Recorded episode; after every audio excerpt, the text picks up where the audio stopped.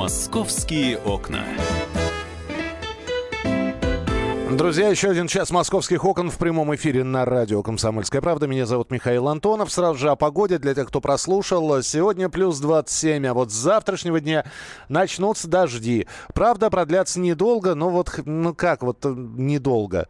Продлятся они неделю с различной степенью э, активности. Завтра будет сильный дождь и плюс 24. В воскресенье температура подкорректировалась. Э, вполне комфортная погода для футбола. Небольшой дождь и плюс 22. Ну а после до плюс 17 понизится температура. То есть с сегодняшних 27 до плюс 17 это такое достаточно серьезное похолодание. И вот такая вот история будет в течение практически всей недели. Доставайте зонты. Снова выкладываете э, из э, шкафов дождевики, они вам на следующей неделе пригодятся. Ну а мы переходим к следующей теме. Продолжается чемпионат мира по футболу, но и не только из-за чемпионата мира приезжают в российскую столицу иностранные туристы.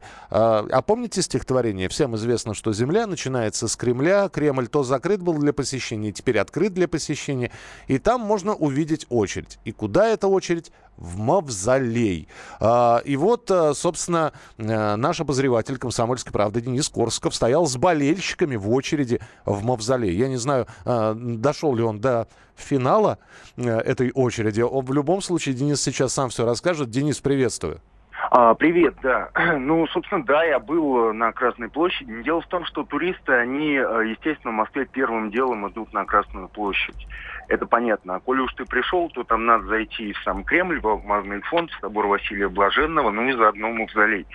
Там на самом деле стоит не то чтобы чудовищная очередь, я просто помню, в советские времена я там был, и там надо было занимать, ну, реально, в 8 часов утра вот там ты туда приходишь, открыва, открывался он, по-моему, в 10, но люди стояли, это была очередь километровая. И, там... и работал до часу, если я правильно помню. Да, общем, там... он, он и сейчас работает до часу, и не каждый день.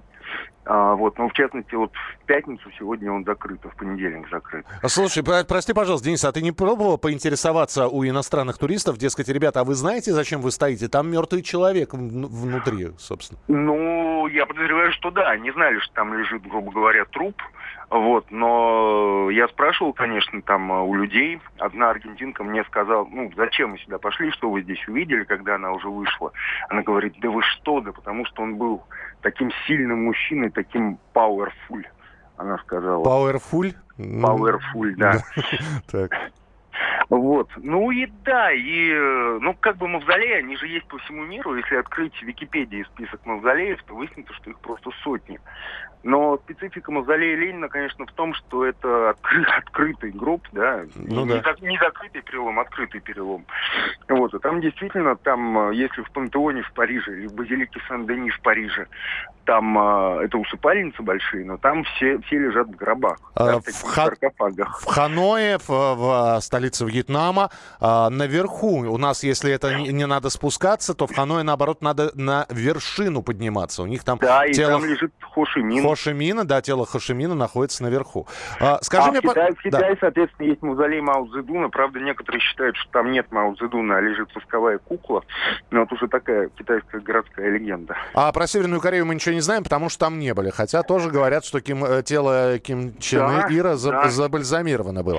Слушай, да, Ким Ир Сен, по-моему, а, а, его отец. И, и, и Ким Ир Сен, и Ким Чен Ир. А, ну, да. То есть их там двое. Скажи мне, пожалуйста, Денис, а вот пообщаться с иностранцами после выхода из мавзолея удалось? То есть их впечатления э, оправдались?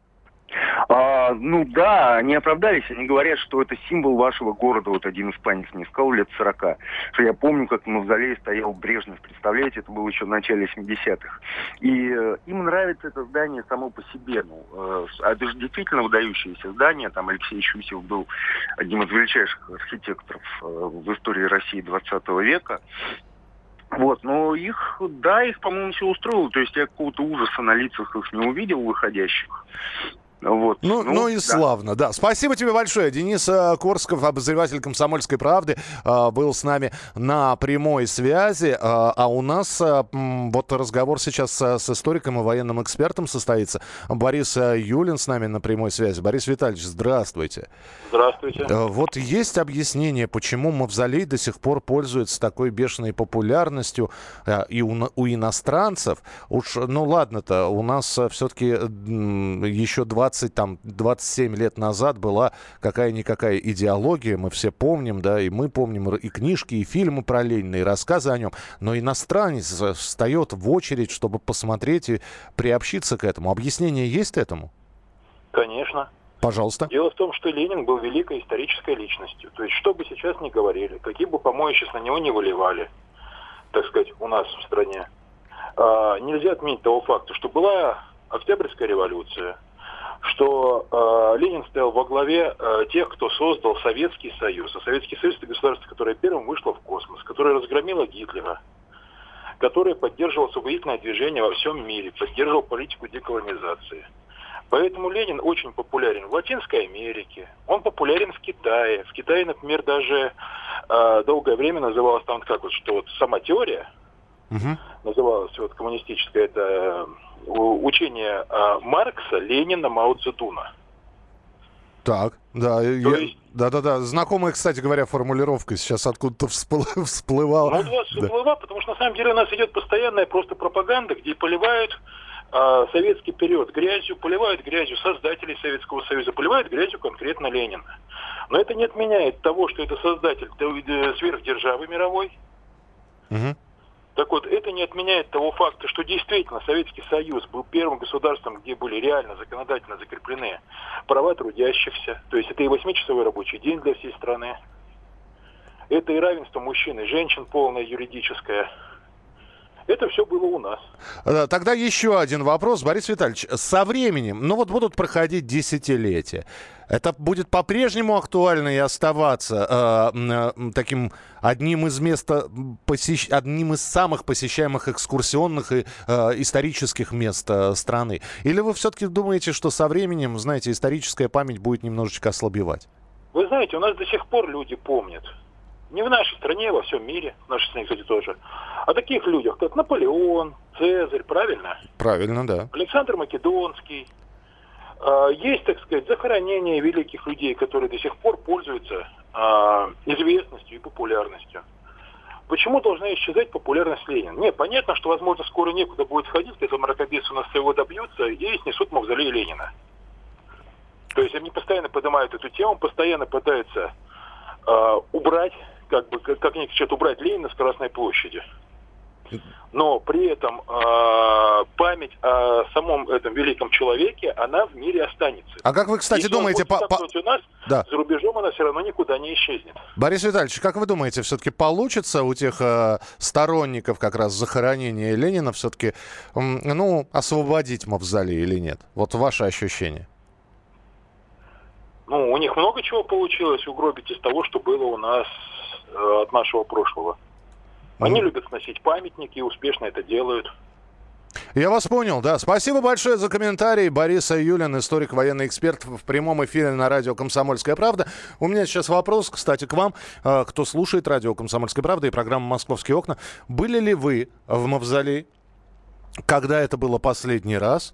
Ну и, может быть, у вас есть объяснение. Вот э, сейчас Борис Витальевич сказал, что да, мы, у нас есть историческая память, Э, и которая не только была идеологически подпитана материалом, но и просто историческая память. Нам интересны исторические личности, именно поэтому мавзолей Ленина пользуется популярностью. Когда вы были последний раз в мавзолее, присылайте, пожалуйста, свои сообщения 8 9 6 7 200 ровно 9702.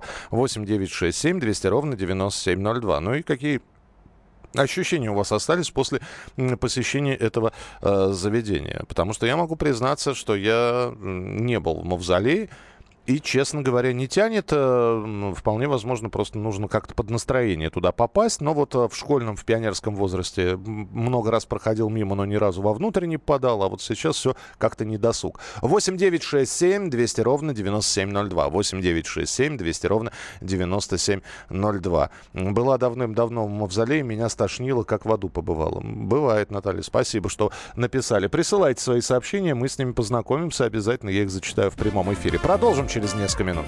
Московские окна.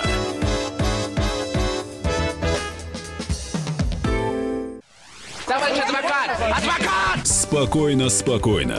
Народного адвоката Леонида Альшанского хватит на всех. Юридические консультации в прямом эфире. Слушайте и звоните по субботам с 16 часов по московскому времени.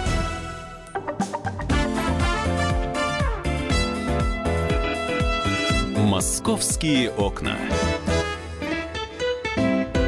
Продолжается программа «Московские окна». Меня зовут Михаил Антонов. Мы вот здесь поговорили о популярности э, мавзолея Ленина среди иностранцев. Э, да и не только среди иностранцев. И наши граждане иногда в очередь в мавзолее стоят для того, чтобы э, посетить это историческое место. Нравится, не нравится, как оценивать это все.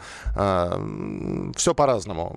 Все индивидуально и все персонализировано. Но давайте мы продолжим разговор про иностранцев в России, а точнее говоря, про приключения иностранцев в России. Вот сейчас я э, прочитал сообщение только что, э, слушайте, ну да, один из блогеров пишет. Утром на площади Белорусского вокзала я увидел тела на газоне. Они лежали в тени памятника Горькому. Это оказались африканцы. Они приехали на чемпионат мира топить за Сенегал. Сенегал вылетел, но это не главная беда. У парней кончились деньги. За две поездки на такси какие-то уроды содрали по 300 долларов с каждого, а у них с собой всего по 400 было. Последнюю неделю 8 черных парней спят на газоне у вокзала, не моются и едят хлеб с кефиром. На мой вопрос волонтеру в форме ФИФА, который на этом вокзале с десяток э, в, в количестве 10 человек, почему вы им не помогаете, тот ответил, ну мы можем им только метро показать и все. Накормил их курицей, созвонился с социальной ночлежкой влюблено, везу африканцев на электричке, еду туда. Это один из блогеров написал. Вот такие вот приключения иностранцев в России. Более радужные и оптимистичные истории нам расскажет, точнее одну такую историю расскажет корреспондент «Комсомольской правды» Мария Берг. Она с нами на прямой связи. Маша, привет. Доброе утро, Миша. Рассказывай, пожалуйста. Э, по-моему, действительно история, которая, с одной стороны, она очень приятная, а с другой стороны, немножечко э, горечью отдает, потому что ну неужели мы это не могли сделать, а это сделал иностранец? Ну давай обо всем по порядку. Действительно, да, удивительная. 45-летний американец Эйбл Вера. Он живет в Калифорнии, сам он родился в Мексике. А, он инвалид, но инвалид не детства, а когда ему было 27 лет, он попал в аварию и, в общем, ну, оказался привязан к инвалидному э, креслу. Uh-huh. И он, при, он безумный болельщик э, футбола, он обожает футбол, и несмотря на то, что сборная США не прошла как бы фин, в финальные игры чемпионата, э, он приехал все равно в Россию, он говорит, я в России впервые, и в фан-зоне он увидел молодого паренька, вот, к сожалению, такого же, в принципе, как он, на инвалидном кресле. И ему так стало его жалко, он посмотрел на его, то, что кресло совершенно раздолбанное, плохие стертые шины. И Эйбл просто не выдержал и ему предложил то, что как бы у меня есть еще несколько таких же кресел, давай я тебе их подарю, понимаете? Это действительно удивительно. А, в Америке существует такая система, что когда э, людям с ограниченными возможностями заменяют их инвалидные кресла, то старые не забирают, а просто дают новые. Uh-huh. И то есть, соответственно, еще есть ряд э, каких-то запасных частей, запасных колес и так далее. То есть это у людей накапливается. И, конечно же, Эйбл подумал, ну зачем ему так много, когда он может сделать доброе дело. И он подарил парню Саше Иванову за 10 тысяч новое кресло. Я считаю, это очень здорово. Вообще, на самом деле, мы мне удалось пообщаться с Эйблом, когда он уже вернулся в Штаты, и он сказал, что, конечно же, Москва э, не сильно отличается по удобству для вот людей, которые там на колясках, э, не сильно отличается ни в сторону там плюса, ни в сторону минуса. В принципе, есть недостатки везде по всему миру. Бывают трудности вот с пандусами, э, с э, какими-то специальными лестницами, с лифтами, особенно с лифтами как раз в метро.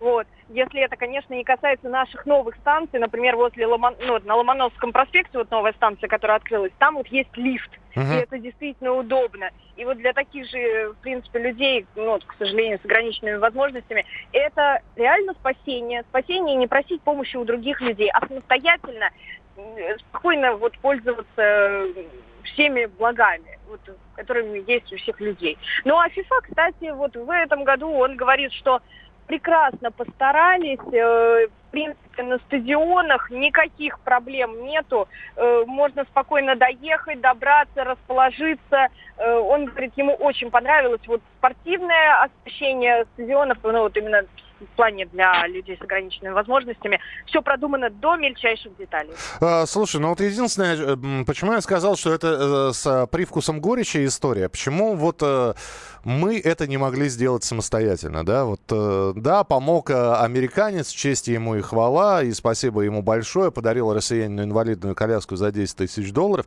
Просто хотелось бы спросить, а наши социальные службы куда смотрели? Э, и вообще они работают в этом направлении или нет. Но это уже вопрос не к тебе, Маш. Спасибо, что рассказала эту историю. Мария Берг, корреспондент «Комсомольской правды», с нами была на прямой связи. Мы сейчас попробуем дозвониться до а, Саша Иванов, человек, которому подарили коляску. А, как раз у него я спрошу про социальные службы, а была ли возможность вот этой вот замены его старой коляски, ну, без участия американцев. Не потому, что, э, как это, подарок от американцев. Нет, подарок сделал человек от чистого сердца. Большое ему за это русское спасибо, сердечная благодарность. Но все-таки хочется, чтобы, знаете, иногда за своими гражданами следило бы собственное государство, а не иностранный представитель, который, да, ездит по всему миру, помогает людям абсолютно из любых стран, но не знаю. Осадочек остается только от того, что вот он обратил на это внимание, мы не обратили. А, что он сделал эту вещь, а мы не сделали. И что денег нет у нас, у социальных служб. А, Александр Иванов а, как раз с нами на прямой связи, человек, который теперь уже ездит на новой коляске. Саш, добрый день, здравствуйте. Э, добрый день. Да. Саш, я вот о чем хотел спросить. Но неужели э, вот наши социальные службы не, не пытались, или, и была ли возможность замены э, вашей старой коляски на более новую модель, или это стоило денег каких-то? Ну, наша социальная служба работает так, что ты, в принципе, можешь купить э, себе новое устройство, и тебе возместят э, деньги, социальный фонд социального страхования, но я все это сделал, подал документы в фонд социального страхования, и до сих пор эти документы висят на рассмотрении вот уже полгода или даже больше, поэтому... А, а вот при этом вот. передвигаться нужно было, да? Передвигаться, ну, да, естественно, да, да, необходимо. Слушайте, а вот сейчас, когда у вас есть э, э, коляска, то есть насколько, насколько она действительно удобна? Ну, более чем удобно. Сразу видно то, что, конечно, любая коляска не создана для российских дорог, даже для российских тротуаров. Э, расходники будут всегда иметь место быть. Те же подшипники, не подшипники, потому что они просто расшатываются на этих неровностях. Но все же, в любом случае, видно то, что она сделана куда более качественнее, чем, чем то, что я покупал в России. Э, виден контраст цен, само собой. И, ну и удобно, очень удобно. Саша, еще один вопрос, немножко о том, что меняется ли что-то за последнее время. Вот все действительно, если вспомнить, что было лет 10 назад, ни пандусов, и, в общем-то, э, городская среда для человека с ограниченными возможностями была, ну, честно говоря, агрессивна. Потому что пробраться куда-то, подняться куда-то, это становилось действительно проблемой.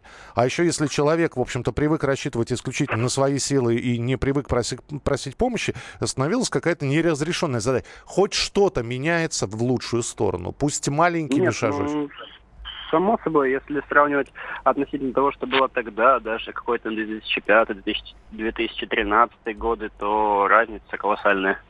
Но это все, все равно все, что делается, мало, конечно, мало, можно больше, можно больше при желании, а желания нет. Саш, ну будем надеяться, что что-то будет меняться. Я вас еще раз поздравляю с э, прекрасным приобретением. Пусть вам будет легче, и пусть вам городская среда все-таки э, как-то способствует, а не будет для вас агрессивной. Александр Иванов, э, человек, которому мы подарили коляску. И очень хочется надеяться, что вот не, будет, не будут люди с ограниченными возможностями или с, с ограниченными возможностью движения ждать по полгода новую коляску, не имея возможности передвигаться по городу на старой. Ну, как-то у нас все время появляются какие-то службы одного окна. Ну, сделайте вы так, чтобы справку отдали и на следующий день ее рассмотрели. Ну, не может документ фактически где-то висеть и находиться полгода в подвешенном состоянии. Вот пусть сейчас чиновник, который отвечает за обработку этих документов, несколько раз икнет э, достаточно активно, чтобы он вспомнил, что у него какие-то документы лежат на рассмотрении. Мы продолжим через несколько минут программу «Московские окна». Началось благоустройство исторического входа в парк Горького. Мы, кстати, впереди вас ждет программа Афиша, и мы обязательно расскажем, а какие интересные будут мероприятия в парках и э, вообще в Москве. А, какие еще есть а, новости Москвы? А, коммунальщики начали проводить аэрацию из-за жары. А, если говорить простыми языками, сейчас а, огромное количество поливальных машин вышло на улицы. И если вы видите, что они ездят и поливают, вот это вот называется аэрация. Запомнили это умное слово. Ну и, наконец, участок Филевской линии московского метрополитена закроют на выходные. 30 июня и 1 июля поезда не будут ездить между станциями Киевская и Кунцевская московского метрополитена. Там будут проходить ремонтные работы, а на этом отрезке уже наверху будут пущены бесплатные автобусные маршруты. Следите за новостями на сайте «Комсомольской правды». Там все э, новости столицы появляются довольно оперативно. Ну и э, самое главное, помните, что впереди э, довольно дождливые выходные. Готовьте зонтик и плащи. Вот. А что с зонтиком и плащом можно сделать и какие культурные мероприятия посетить, надев плащ и взяв зонтик в руки, вы узнаете через несколько минут. «Московские окна».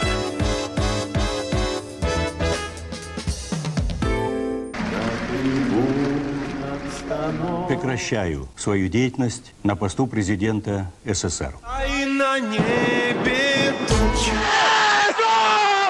Илья Ковальчук!